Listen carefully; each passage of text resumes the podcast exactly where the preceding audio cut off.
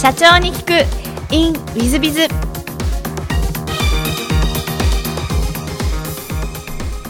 ィズビズの新谷です。先週の続きをお聞きください。ちょっとあの別のお話もお聞きしていきたいんですが、えっとはい。その後あの株式会社動かすという会社を、おまあ、設立されて独立されていらっしゃるんですが、はい。博報堂を辞めて独立した経緯っていうのはどういう経緯で独立されたんですか？まあ、自分で仕事をいつかやりたいっていうのはあの気持ちとしてずっと思っていました。でやはりきっかけときっかけとなったのは伝え方が9割が出てで、まあ、それがそうですねあの20日間ぐらいで10万部ぐらい売れたんですね。で僕はまあその初めての本だったので、まあ、そのよく分からなかったんですけど、まあ、出版社ダイヤモンド社の方がすごい喜んでくれてで、まあ、そのこれだったらねあの結構すごいあの、まあ、今後も売れると思いますよみたいなふうに言ってくれてでなんか自分の周りがなんかなんでしょうなんでしょう動き出したっていう感覚があったんですね、まあ、そこから例えばあのテレビで取材を受けたりとかたくさんあの講演とかをいただけるようになったりとかっていうその自分自身はそんな変わってないのに周りがわーっと変わっていくっていう感覚がありましたね。だあの今はもうあのアクションを起こす時だなっていうふうに、うん、感じたっていうタイミングでしたね。なるほど、まあ、逆に言うとその、えー伝え方が9割の本は、はい。なぜこう出そうという形になったかというか経緯といいますか。僕はもともとあのビジネス書を出したいっていう気持ちをずっと昔から持ち続けていて、まあ、それをあの書くことになってでそうですね。なのでもう本当に若い頃から出したいなと思っていました。なるほど。で出版社の人がたまたま僕の、まあ、上智大学で僕は一般の人向けに講座をその当時やっていてで、まあ、そこにですねダイヤモンド社の土江さんという編集者が聞きに来てくれたんですね、まあ、それがきっかけですね。なるほど。その伝え方の9割のお話を聞いてるとリスナーの皆さんも本を出した方がいいんじゃないかなと思っていくんですがそのためにはなんか佐々木様のお話を聞いてるとやっぱり理系能というか,、まあ、なんか論理性とか再現性につながる部分がないとなかなか売れないのかなと思うんですがこの伝えた9割がこの127万部も売れた理由なんていうのは佐々木様はどういうふうに分析されていらっしゃるんですか？よく言われるのが再現性があるねと。でつまり読んだら即自分のビジネスで使えるねっていうお話をいただきますね。で結構そのあのまとめて買っていただいてる方が多いんです。例えば会社の社長があの、まあ、3000人の,、ね、あの従業員全員にあの買って配ったっていう話とか。あとはその部門単位でもうまとめて課題図書として買ったみたいな話をいただいて、まあ、そういうところで結構ねあのまとめて買っていただいている方がいるおかげで、まあ、それだけ売れてるのかなというふうに思いますね、まあ、やっぱりあの経営者の方に読んでいただいている方は本当に多いですね。まあ、そのなぜならその、まあ、悩んでるんですよねあの経営者の方で何と言えば、まあ、従業員がそのモチベーションを持って働いてくれるかとかあとあとは離職しちゃう人そのすごい頑張って育てたのに、まあそのまあ、従業員辞めちゃうよとで、まあ、どうすればいいのかと、まあ、自分の伝え方が悪いのかなっていうふうに思われるみたいなことも結構伺いますね。まあ、実際その人が辞める理由のあの70%は、えまあ、上司とのコミュニケーションがうまくいっていないからその、まあ、転職を考えるっていうふうに言われてますね。なるほどあのぜひあの佐々木さんの講演会ウィズビズも11月う14日に開催しますのでぜひともご参加いただいたらこのなんか佐々木様の真髄が分かるんじゃないかと思うんですが、えっと、ちょっと全然また別特の質問したいんですが、えっと、事前にお聞きして好きなもの好きなことでプリン好き朝のランニングとおっしゃっていらっしゃいまして先ほどプリンのお話もございましたが、はいえっと、1日3個も今は食べてらっしゃらないんですよね。今もプリンは好きですけど3つは食べてないですね。あのやっぱりストレスで食べてらっしゃった感じでいらっしゃったんですか？そうですね。もう世の中で唯一僕に甘かったのがプリンだけだったんで当時。なるほど、えーちょっと意外な感じであの可愛らしい面があるなと思ってるんですが。で朝のランニングもお好きというふうにおっしゃってらっしゃいまして結構朝毎朝のようにランニングはされるんですか？いや週に2回ですね、えー土曜日か日曜日に1回走るののとあと平日に1回ぐらい走ってますね。なるほど。なんかこうやり始めた理由というのはあられたんですか？うんそのまあ、頭の回転をどうすれば上げられるかなっていうことを思っていて、まあ、そのコピーを作っている時にそのなるべく、ね、いい言葉を作りたいなと思った時にあの、まあ、いろいろ試して一番良かったのはランニングだったんですね。ランニングする前と後ではその出てくるそのコピーのクオリティが違うんですよね。ランニングした後の方がいいコピーが生まれますね。これすごい不思議だなと思います、うん、なるほど。なんかこうその件もやっぱり理系能で頭脳面積でこう 科学的に考えてらっしゃるなって気がするんですが、えっと、もう一つは座右の銘もお聞きしましてこれも大変面白いんですが2段階ジャンプというふうにおっしゃっていただいてます。これはなぜこういうのを選ばれたんですか？そうですね。これはそうですね。あの仕事をしていく上で、まあ、そのこれは後付けなんですけど後から考えるとそうしてたなっていうふうにあの思える。例えばその、まあ、じゃあ英語の勉強をしようというふうに思いましたと、まあ、例えばノバに行くとかあとそういう英会話スクールに行くみたいな方法もあるんですけど、まあ、その僕の場合はその、まあ、ルームシェアをしちゃってたんですねルームシェアをえあのアメリカ人とルームシェアをした、まあ、そうするともう強制的に英語を喋んないといけないっていう、まあ、状況になるのでなので、まあ、例えば英語の勉強するっていうふうにしても例えば何か参考書を勉強するっていうだけじゃなく、まあ、そのもう一歩上のあの、まあ、あのアメリカ人と一緒に住んでしまうみたいなことをすると一つレベルが上がるんですよね。で普通に英語を勉強してる人たちもいると思うんですけどその一個もう一個上の、まあ、ジャンプをするっていうことをすると何て言うんでしょうね。あの自分の達成できるレベルが一ランク上に上がるっていう。それをすごい、うん、大切にしていますね。あとは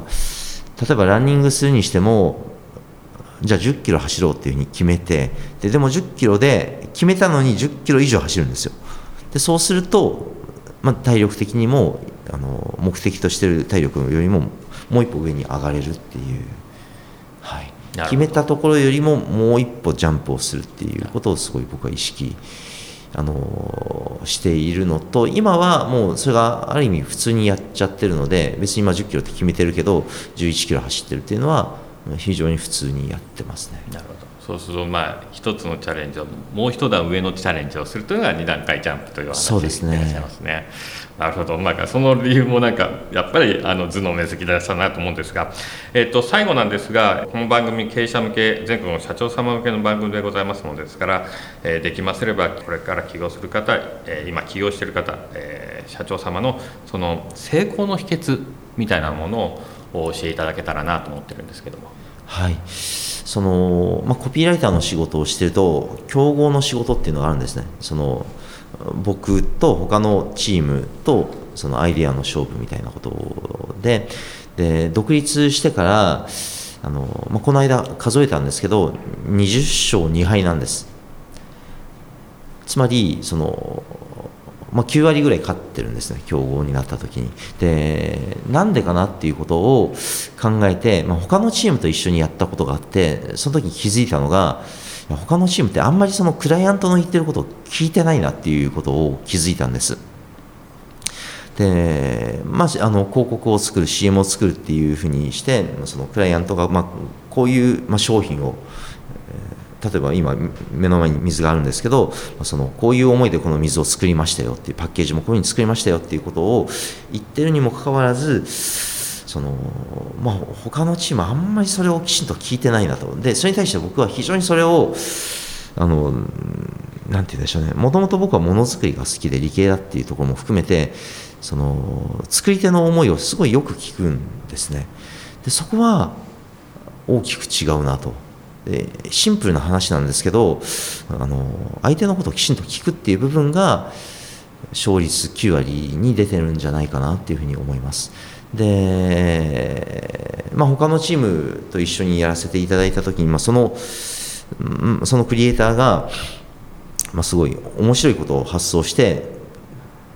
まあ、提案をしていたんですけどあのクライアントが求めてるところじゃないところにすごい力を入れてるみたいなことが結構あるんじゃないかなと。で例えば、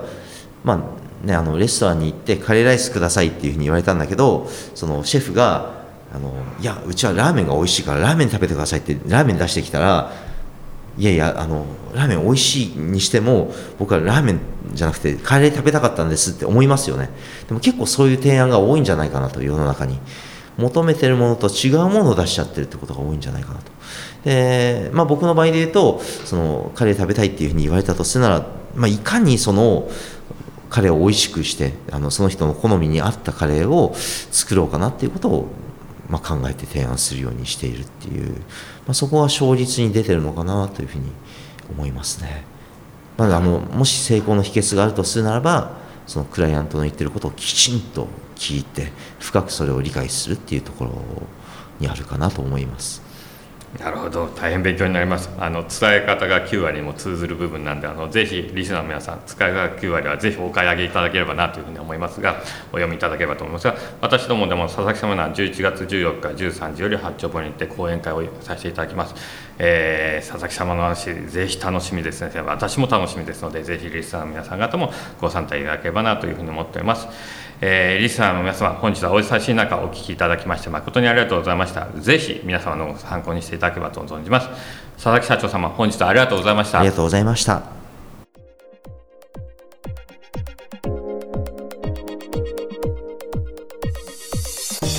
本日の社長に聞くインウィズビザいかがでしたでしょうか、えー、佐々木様がもう大変頭脳面積で。コミュニケーションっていうのはあの逆にあの論理性が高かったりあの理系頭脳の方の方が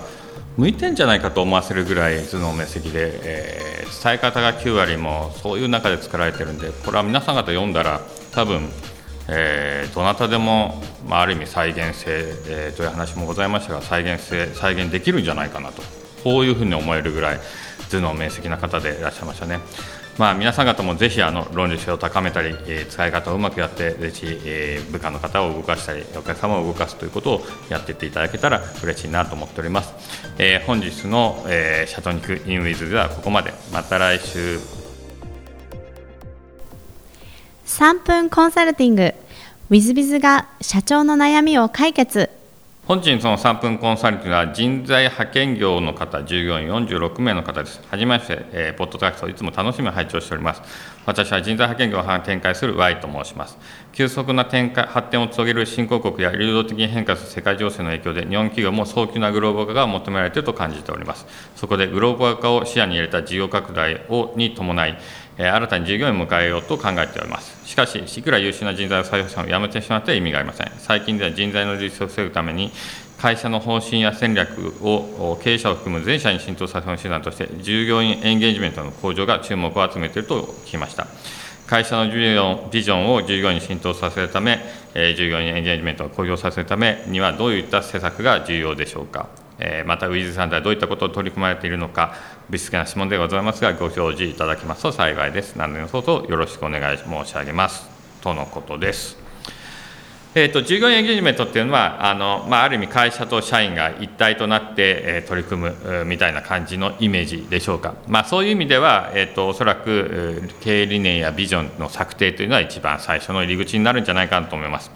えー、そしてそれをどう浸透させていくかということになるんじゃないかと思います。まあ、ウィズビザのウィズビズスピリッツという、まあ、ウィズビの魂ですね、そういうものを、えー、ある大体40章ぐらいにわたって40項目にわたって、えー、作っている冊子がございましてそれを毎朝、えー、1項目について、えー、1社員がしゃべり実体験をしゃべりそして、えー、私がもしくは私どもの役員がコメントをするというのを毎日毎日やります。でかつ、えー、全体朝礼と中間朝礼の2回では、ウィズビズの使命は何かということを必ず話をし、まあ、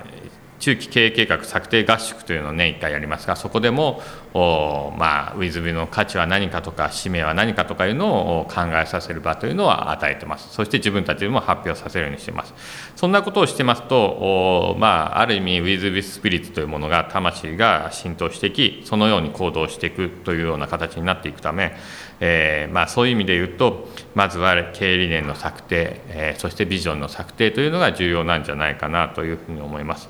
えー、そのことをしただけで私もでは昔はあの、えー、もう本当に入れても入れてもやめて、えー、社員が辞めてしまった時があったんですが今現在は、えーと、そう簡単にはの辞めずになっていってます。または、えーと、昔の社員たちで、えー、そのうちに合わない人間もおりましたんですがその人間たちは辞めていきそしてうちにとって必要な人間が入社しそしてその必要な人間が育っていきという循環がうまく図れるようになってきたというのはここ最近この数年でございます、まあ、そういう意味ではもう経営理念がすべて With with スピリッツがすべてそしてその浸透がすべてということになっております。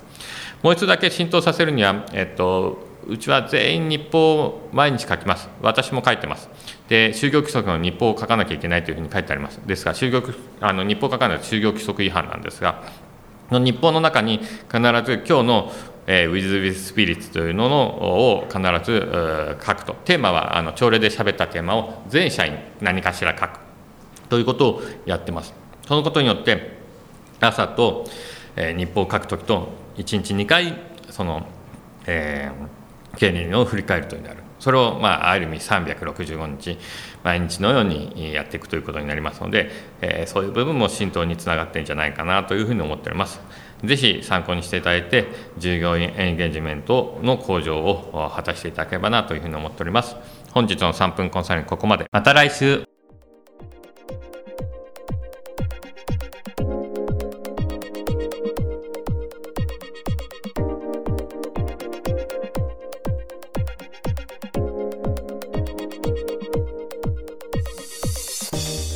最後までお聞きいただきまして誠にありがとうございました。本日のポッドキャストはここまでになります。また来週お楽しみに。